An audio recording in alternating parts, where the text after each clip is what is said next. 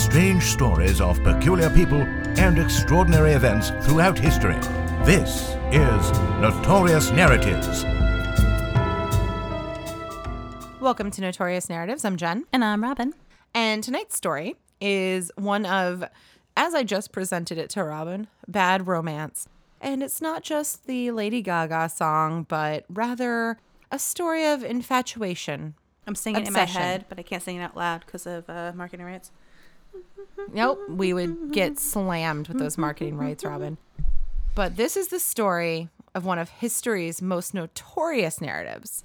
This is the story of Carl Tanzler. Do you know this one, Robin? Does he spell his name Carl with a K or a C? C. Nice. Okay. Yeah, not like Germany, Carl with a K, but then back and forth because he has multiple names. So it's hard to really Just trying to figure out what location you're talking about. you know, you're not really gonna you're not really gonna pin this guy down. Okay. So I'm gonna give you a couple hints. He's a doctor, or he claims to be. Yeah. Tuberculosis All right. and Key West. Wow, this is trifecta. Okay, cool. Do you know this story? No, I do not. So, Carl's life started as ordinary as one can.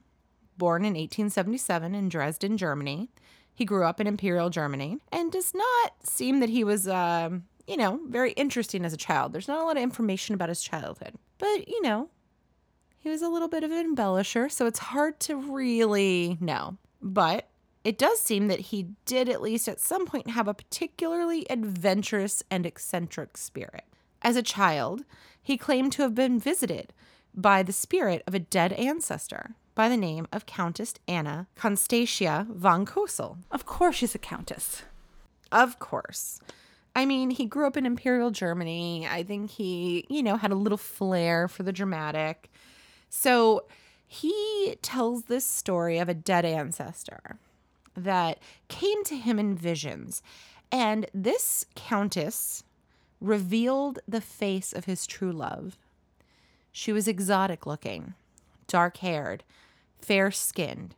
This woman and her like face and that vision of her would become a lifelong obsession for Carl. So his life seemed to be a pretty interesting one, at least in the stories that he told, as he found himself on quite the adventure as World War I closed in.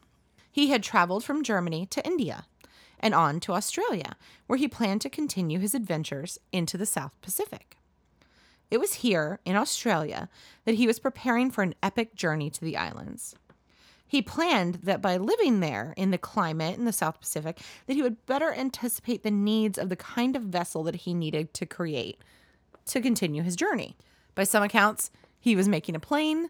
By some accounts, he was making a boat. I don't know which is true. I don't know that anyone really does. But regardless, this man seems like he must be quite the engineer. So he was there in Australia when World War I broke out. He was taken into custody for quote unquote safekeeping, What? along with many other officers from other countries who were considered to be prisoners of war.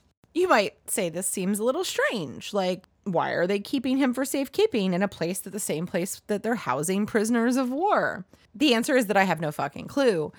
I, I don't know. like, the story seems so bizarre to me, but at this point in his life, he is living under an assumed identity, and that is that of Karl von Cosel. So he's not living under his real name, which is Karl Tanzler. He's living as Karl von Cosel. So you can see he's a little bit of an eccentric, a little bit of a weird dude. This guy is known to be a bit of an embellisher. I mean, clearly. Um, but this part of his story is actually corroborated by another person who spoke of actually being imprisoned with him in Trial Bay Goal, where he was imprisoned with a man known as Count Karl von Cosel. Count. Count Karl von Cosel. And that this man was supposedly assisting Karl in building a boat in secret with which they were going to escape. But they did not escape. This is just a little bit of like a little flavor because that's not what this story is about at all. In fact, this story has very little to do with Carl's early life. I'm also wondering what kind of boat. I was like, it, I mean- it, doesn't. It, it's a lot of money and I'm assuming time some sort to of- build a boat. A sailing vessel or of some sort, I uh, uh, assume. Like a canoe. But then in some stories, I mean, no, like, you know, like a large yeah, do you know how much money that takes? And this guy is the guy is is in prison right now with So other you know- supposedly never claimed to be poor. Exactly. Yeah, but he's lying about his own name. So he's just carrying around suitcases full of cash. But I think that this weird vision of this countess as a child has led him to believe that he's a count. Con Yeah, man. I mean Con all of man. all of this man's story prior to what we're actually going to get into is all conjecture. It's all really from his own autobiographical tales and these little intermittent, you know, corroborations Yeah. from But people he's also, like, how long was he uh, held prisoner with the other prisoners of war? Because it's not like he can ask someone to build him a, a boat in a couple of months. It takes at least a year So- or so. I think he was there for over a year. Okay. All right. I'm like, Um, doesn't just happen overnight.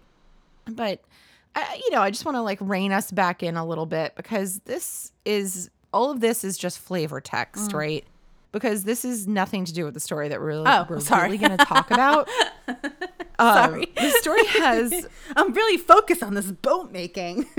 i know i know and i just want to yank you back Sorry, because sorry. the boat will never be mentioned again so sorry. because this story has very little to do with Carl's early life. I just kind of want to give you a good idea of the kind of person that we're dealing with. Got it. Got it. Sorry. So, got it. as the war is coming to a close, Carl and the other European prisoners were exchanged in Holland, and they were not allowed to return to their previous residences. So, he was never allowed to go back to the home that he had in Australia, where his, you know, beloved vessel was that he had been creating before the war started. So, upon his return to Germany, he set out to find his mother, of course, because he has not heard from her. There's no texting, there's no cell phones, there's no tagging yourself in an Instagram post. So, his mom, he has not heard from his mother in years, and he's been in a prisoner of war situation. So, he wants to go find his mom. So, he takes off and he finds her, and she's well. Um, so he spends a couple of years just kind of helping her get like her shit back together. You know, she's been living in a war zone. So it's around this time in 1920 that Tanzler married a woman named Doris Schaefer and had two children. And at his mother's suggestion, perhaps still reeling from being in a war zone, she suggested that Carl take his family to America. So in 1926, Carl sets out for America. Initially, only he goes and he sails out of Rotterdam and on to Cuba, where he then emigrated to America, settling in Zephyrhills, Florida, where his sister already lived. He was later joined by his wife and two daughters. But Carl left his family soon after they arrived to take a job as a radiology technician at the U.S. military hospital in Key West. He took this job not under his real name, but under that assumed name, that alias of Carl von Cosel. So, Key West is not a terribly surprising place for an eccentric person to end up. It has often been the home of those who walk to the beat of their own drummer, but it was also here in Key West where his life would take a turn for the incredibly strange. So, now, small recap. This is Carl Tanzler, living in Key West, going by the name of Carl von Cosel. He has seemingly low level abandoned his family Yeah. And to take this job as a radiology technician. I just want to make sure that everyone understands what a radiology technician is. It's not a radiologist who is a physician who is able to interpret radiographic information such as x rays, CAT scans, MRIs. Mm-hmm. A radiographic technician or a radiology technician is the person who operates the machinery to create those images, such as x rays, CAT scans, mm-hmm. MRIs. There's just a difference there. so it was on April 22nd, 1930, that Carl's life would change forever. While performing a routine examination, Carl was introduced to Maria Elena Milagro, Oh De Hoyos. no. Oh A young- no. beautiful Cuban American woman who came into the hospital for evaluation. Elena, as she will be known in this story, was the daughter of a local cigar maker and had two sisters. Elena was certainly at a tough spot in her life. She had been married just a few years earlier, but when Elena suffered a miscarriage, her husband abandoned her and moved to Miami. Oh, what a dick. I know, dick move. Oh. Now, with her mother at the Marine Hospital, Elena is diagnosed with tuberculosis. This diagnosis was typically fatal, and the disease proved fatal for most of her immediate family. So now we have this beautiful young woman, fair skinned, dark haired, and she meets Carl. And what do you think? Well, of course, Carl thinks that she is the face presented to him by his ancestor in his childhood vision. The woman in front of him is the true love to which he was promised as a child. The Countess promised me this soulmate, and this is her, Elena. She's here. She's 21. He's 53. Clearly, it's a match I've been made waiting heaven. for her my whole life. Not the same amount of time of her life, but my whole life. I mean, clearly, clearly. So, like I said, she's 21, he's 53, just to give you a little bit of perspective. Mm-hmm. But upon hearing of Elena's likely fatal disease, her family is quite desperate, and Carl offers his assistance. So, he claims a lot of things, but so let's just recap. Did I say that Carl was a doctor? no. No. Did I say that Carl had ever been to medical school? Okay. So Carl begins to offer his extensive medical knowledge to Elena's family. I wasn't expecting to get quizzed during this thing, but all right. Uh, There's there's questions. there's questions Christ, put on the because spot. it, it it for years I've known this story and I've seen it in multiple different places and I've often seen him referred to as doctor. Which is why you needed to kind of separate the fact that he's going to be reviewing or making, like, doing the machinery of the CAT scans, the MRIs, and everything like that. So, for me, as a medical professional, I understand the difference and I don't particularly care or think that one is better than the other by any stretch. But I think that your level of medical knowledge is certainly different. Mm-hmm. And like I said, in many th- places I've read, I've heard him referred to as doctor. So I went through his history as extensively as I possibly could, and I just found nothing that he was ever a doctor names. In both names that he was ever a doctor, ever went to medical school. And it does say that his job was not as a radiologist, but as a radiology technician. Mm-hmm. And they're just wildly different. I mean, a technician is a technical job, right? A radiologist is an interpretive job. It is a behind the scenes. You look at the images, you are not with the patient typically. It's just, it's wildly different. So just kind of want to make sure that so when he offers his medical knowledge to Elena's family and attempts to treat her at home, at their home with a variety of medicine as well as x-ray and electrical equipment He's not a doctor. brought from the hospital and into her home. So he is bringing equipment and medicine from the hospital into her home to treat this true love. Carl showered Elena with gifts. He bought her jewelry, clothing, and professed his undying love to her Does he blow a fuse? on a regular basis. Does he plugged that equipment into a fucking outlet? I mean, like, please. yeah, we're talking like Key West in the 40s. I'm sure the grid wasn't great. Yeah. They didn't have the best of circuit breakers. I'm sure he blew a fuse more than once. But, like, you know, It's so okay. it's okay. just- it's okay. It's okay. I'm a doctor. I'm a doctor, but I'm a doctor. I'm here to help. I'm a doctor. But you know, the this family, they're not poor, they're not pitiful, but they want help. And he's offering this That's a shame. seemingly high level help. That's a shame. But- Yeah. At the end of the day, there is no evidence that Elena had any feelings for Carl other than her own ill individual's desperation and hope that he would be able to cure her. She never reciprocated, though he tried everything. He was, of course, unable to cure Elena, and she died of tuberculosis at her parents' home in Key West on October 25th, 1931. I'm sorry, Elena. Tanzler then, of course, because he's Poor thing. in love.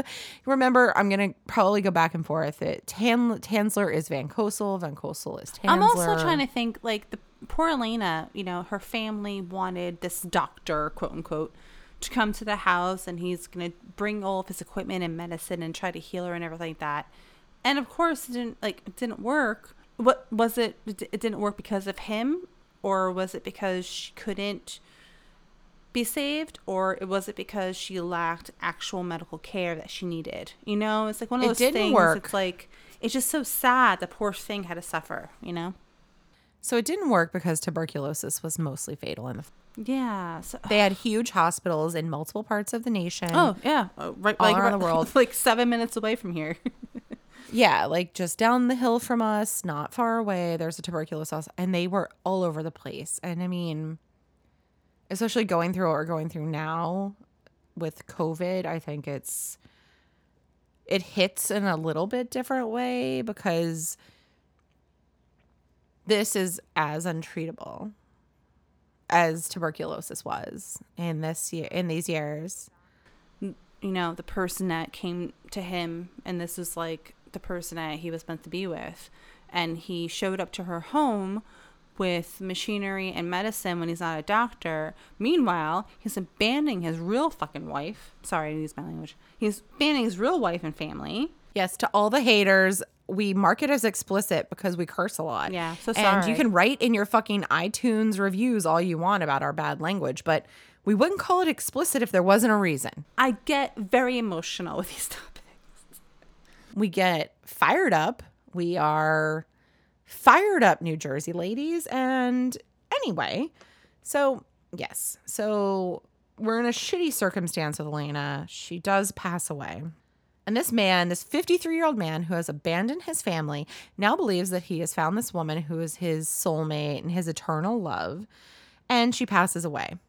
And so Tanzler pays for her funeral and asks permission from her family to have a mausoleum constructed above ground in the Key West Cemetery. Oh, I, oh, I bet that's glorious, though. I know. Right? I know. You know, we are Oh, total cemetery girls oh, have and mixed feelings. I know. I just feel like I feel like a mausoleum in Key West is really cool Oh, looking. is. It's so cool. Um, but so every night, Carl goes to Elena's mausoleum and he sings her favorite Spanish songs outside of the mausoleum every night. But this is where the story takes a serious turn. So we know he's madly in love with Elena, right? But she was not so much into him as she was, you know, mostly dying of tuberculosis and was probably not really looking for a date at the time.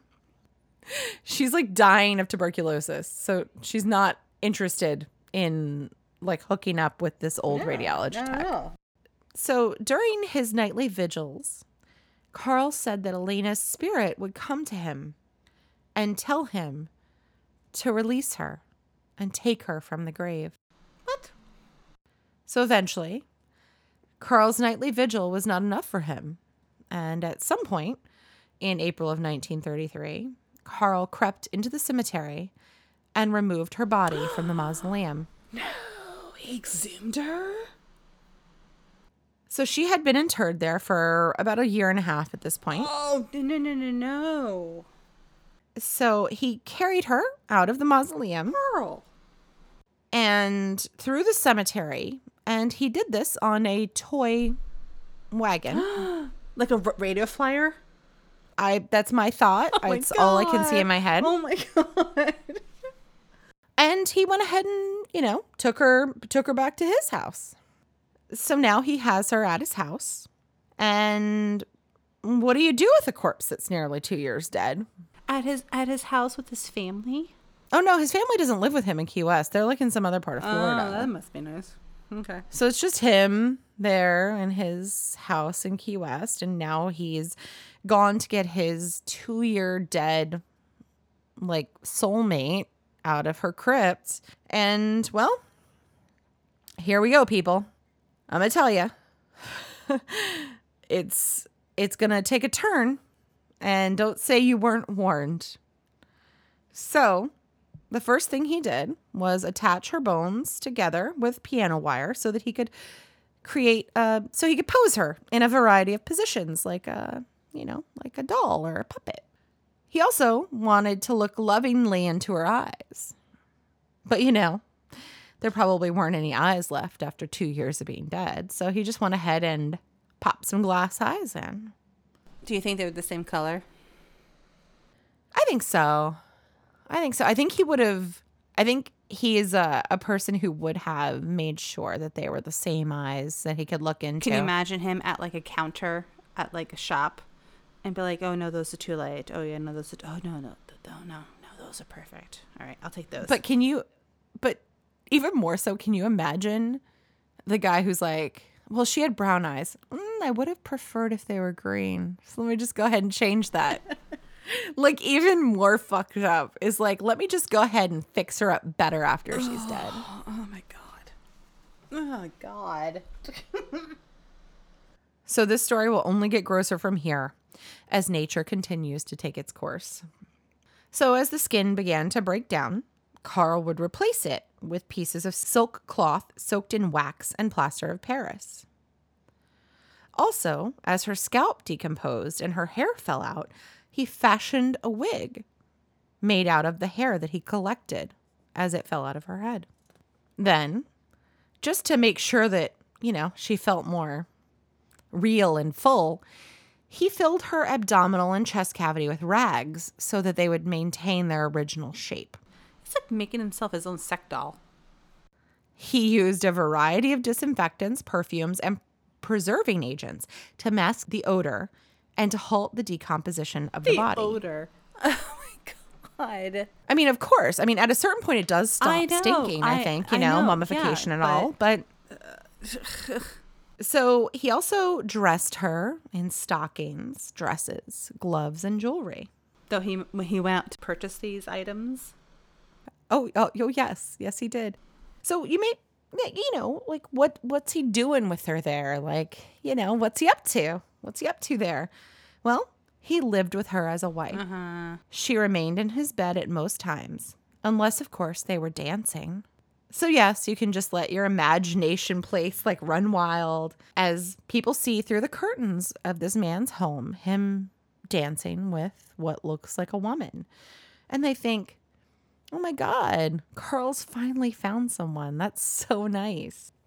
Or you might think of him going to the store and purchasing perfume, stockings, gloves, ridiculous amounts of air freshener. Never femi- feminine products though, right? never a tampon. Never a tampon. She'll never Never a tampon or a need- pad. never need a maxi pad. But I'm sorry, that's awful to that say. But incredibly inappropriate, Robin and Jennifer. You are it's an, it's inappropriate. girls. But you know, if he's out buying things for his wife, like you know, she never leaves the house. Where apparently, he's only she buying the fun never shit. leaves the house. He's o- he's only buying food, groceries, and the fun stuff. exactly. Just saying. So, you know, he's at the stores, and the people from the community are thinking, oh my God, he's finally met someone and he's moved on from his weird obsession with the dead girl because he's not in her grave anymore, like singing songs. So they're like, She's not. She's in You know? house. it's a small community. And rumors began to spread that maybe he was participating in something more sinister. And word of these rumors eventually got back to Alina's family. And in October of 1940, some seven years after Carl had absconded with Lena's body, her sister Florinda confronted him about the rumors. And there, in Tanzler's home, Florinda discovered the decomposed, stuffed, and preserved corpse of her darling sister. She immediately went to the police, and Tanzler was arrested and detained. I don't know what I would do. So, I, I, I do not know what I would do if I would walk into a house and saw my sister or my brother. It can work. It can work always. it does, it could work both ways. I mean, with the right amount of piano wire, anything's possible. If I saw that, whole I, I- I don't I don't know. I, I don't. I, I I really have no idea what I would do. I mean, what does one do with it? I, You know, like it, it's I- like you, you just said that the first thing she did was like call the cops. I was like, are you sure that's the first thing that she did? I mean, probably not. She probably ran out of there fucking screaming like a crazy person and was like, oh my God, he's going to eat me or some shit. Like a real, like, Buffalo Bill situation. I situation. like, oh no. Eventually, she called the police. you know, within a reasonable amount of time, she's like, uh, hey, This weird fucker stole my sister. seven years ago. Seven years ago. This guy had this woman who wasn't even a girlfriend, a wife, or anything. It was a patient. It was someone that he felt that he might have a connection with because the countess said that that was the woman that he was going to be with. He had no relationship with her at all. Not at all. None. None. He had no, he had like no. Can you even imagine what the police must have thought? like, Say what? I mean, it's like. can you imagine the police that caught this case in 1940? How bizarre and absurd and gross it must have been to them. I mean, it would be today. I mean, they see some really You know? bad stuff, but this is like this is I don't know. I don't know. Well, I will say for them, one of the first things they did was have him psychiatrically Well, evaluated. thank you. Thank you very much. Which feels good. That feels right. That feels appropriate. But he was actually found to be mentally competent to stand trial. That does not mean that he's not insane. To be deemed competent does not mean that you are sane, but that rather you're actively able to participate in your defense. So Oh, you can be insane and still able to stand trial, Yeah, right? yeah. So he was charged with wantonly and maliciously destroying a grave and removing the body without authorization. yes. On October 9th, 1940, Tanzler was brought before a judge to answer to the charge, but the case was eventually dropped as the statute of limitations had already expired for the offense. After Elena was removed from his home, she was examined by doctors and pathologists. Oh no. And what is the question Oh no. that you want to ask me? Just go ahead. Uh, Was she sexually assaulted? So there we go. Well, I mean, that is, I would say, probably the only, like, the question that burns most deeply. She's living in his home. She's sleeping in his bed. I mean, she's not sleeping, but she's I it. Yeah. in his bed. She's she uh, is her cavities are filled. Right. And, you know, she's, they, she's, he's maintaining her shape. For a and snuggle? her skin. And it's for a snuggle, right? Like, why else does she need, if she's just going to lay there, For a snuggle? For a spoon? for some spooning, for some dancing, for, you know, looking nice in a stocking. So, at the autopsy, they did discover that a tube had been inserted into her vagina to allow for sexual intercourse. But these allegations did not surface actually until 1972, when two of the doctors who had been present at the autopsy brought this information to light. So, Tanzler was actually never tried with the crime of necrophilia. There was nothing in that tube. So, I mean, I, I don't know. I guess I wonder if they investigated for that at the time. Like, are you telling me there was nothing ever in that tube? Like, kidding I mean, me? probably. Kidding me? But I do wonder if they were just so appalled by the whole situation that they just wanted it to go away. Like, I think about the doctors and the medical examiners, coroners, whoever is there. Do you think that like investigating a rape kit on a decomposed body is is kind of disrespectful? More than that, I think that there's a few pieces to that that I wonder. Like, part one, she's dead. Part two, this is 1940. They barely believed in rape baseline. Uh, part three, them like doing an examination of a woman's vagina. They probably would have been a little turned off baseline, much less like somebody who'd been dead for seven years or so. So I just feel like they probably weren't concerned with trying to prove that crime. I think they were probably more like trying to figure out the preservation techniques and kind of were like, well, whatever. She was definitely dead when he did this, and we're Well, not also he exhumed her from the grave without any permission. Exactly. like held her in his house for seven years. So after they investigated her body, Elena was eventually put on display in the Dean Lopez funeral home where over 6,000 people came to view her body. Why? I d- I d- Why were they? as like morbid curiosity. But Elena was eventually returned to the Key West Cemetery, where she was buried in an unmarked grave to prevent any further visits from any suitors. Interestingly enough, the public was not so much horrified by the case as they were sympathetic, calling Tanzler a hopeless romantic. So, how do you feel about that, Robin? She was um, put on display, um, which I feel is awful, and then she was put in a unmarked grave to prevent other people from gathering. Like, give her the proper burial that she deserves. That poor woman went through enough. I, I, I no, like, are you kidding me? An unmarked grave is very disrespectful. She had a proper grave to begin with. She was taken out of it without her consent. Put her back. Without her family's consent. Put her back. That's very disrespectful. I'm very, very hurt by it. So the whole thing I find that I find it offensive that people believe that this man was a romantic. I find it that's like saying a stalker is romantic. Yeah.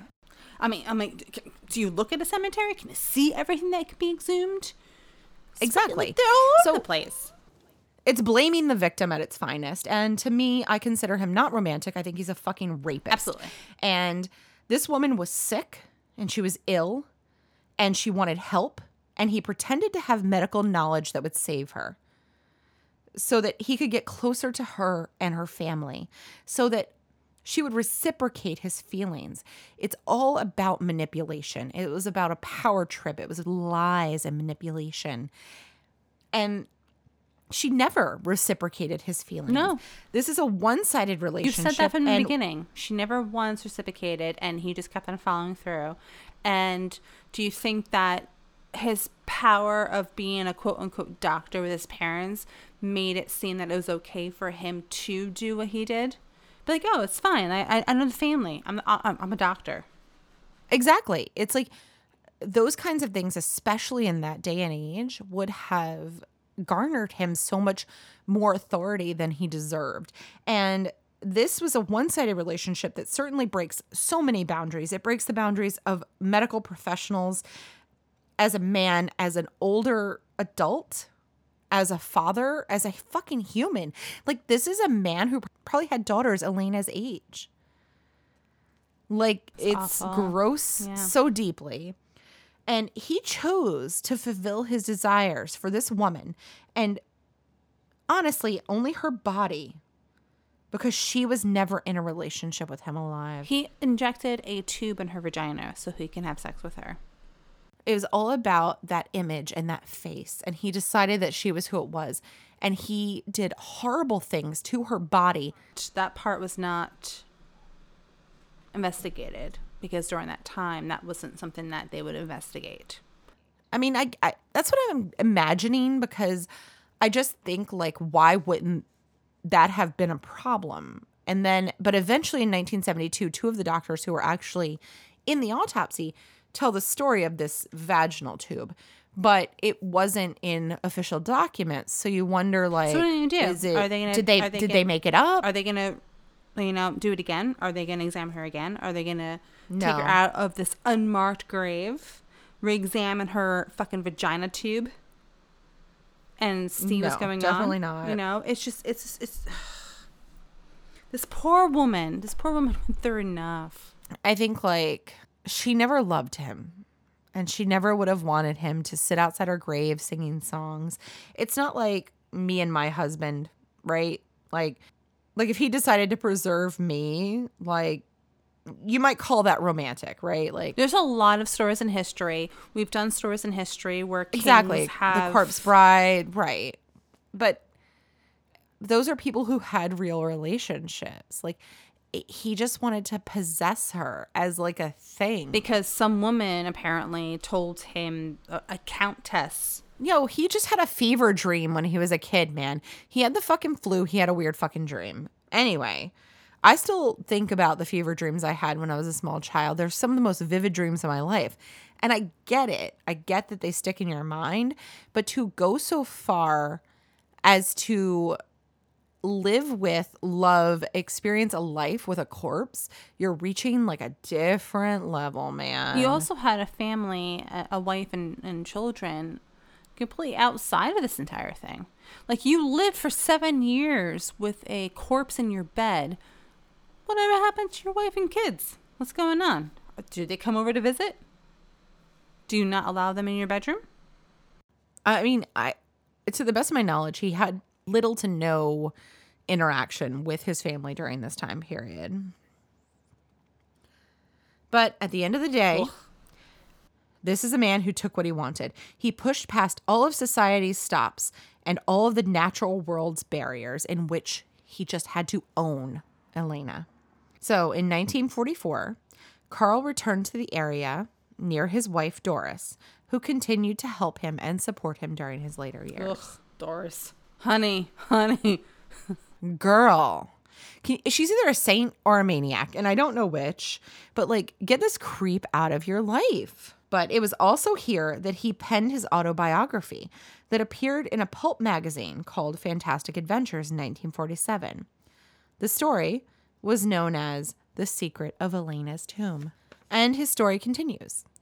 In 1950, he became a U.S. citizen. After all of this happened, he still got citizenship. Wow. So one might think that this is where the story ends. But true love must never die. And his obsession never really ended. And eventually, Tanzler used a death mask that he had created to recreate another life size recreation of Elena that he lived with until his death in 1952. I mean, did, did I not say sex doll like from the beginning, right? Uh, he made another one. He made a, another one.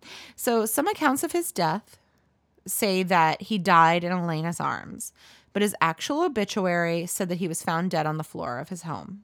And still today, if you visit Key West, Florida, you can go to the Ripley's Believe It or Not Museum where they have a recreation of Elena. I actually really want to go to Key West. Someone just needs to drive me. Someone really needs to drive me on that bridge.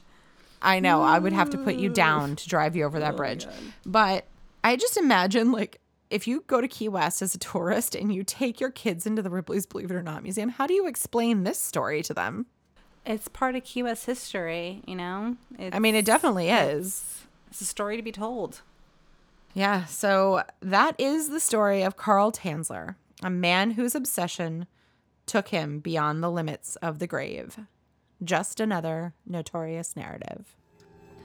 Thank you so much for listening. If you're enjoying the podcast, there are a couple of things that you can do to help us out. You can leave a positive review wherever you're listening now. You can also go to patreon.com forward slash notorious narratives, where you can access content that is exclusive for our patrons. And remember, keep it weird and never stop exploring.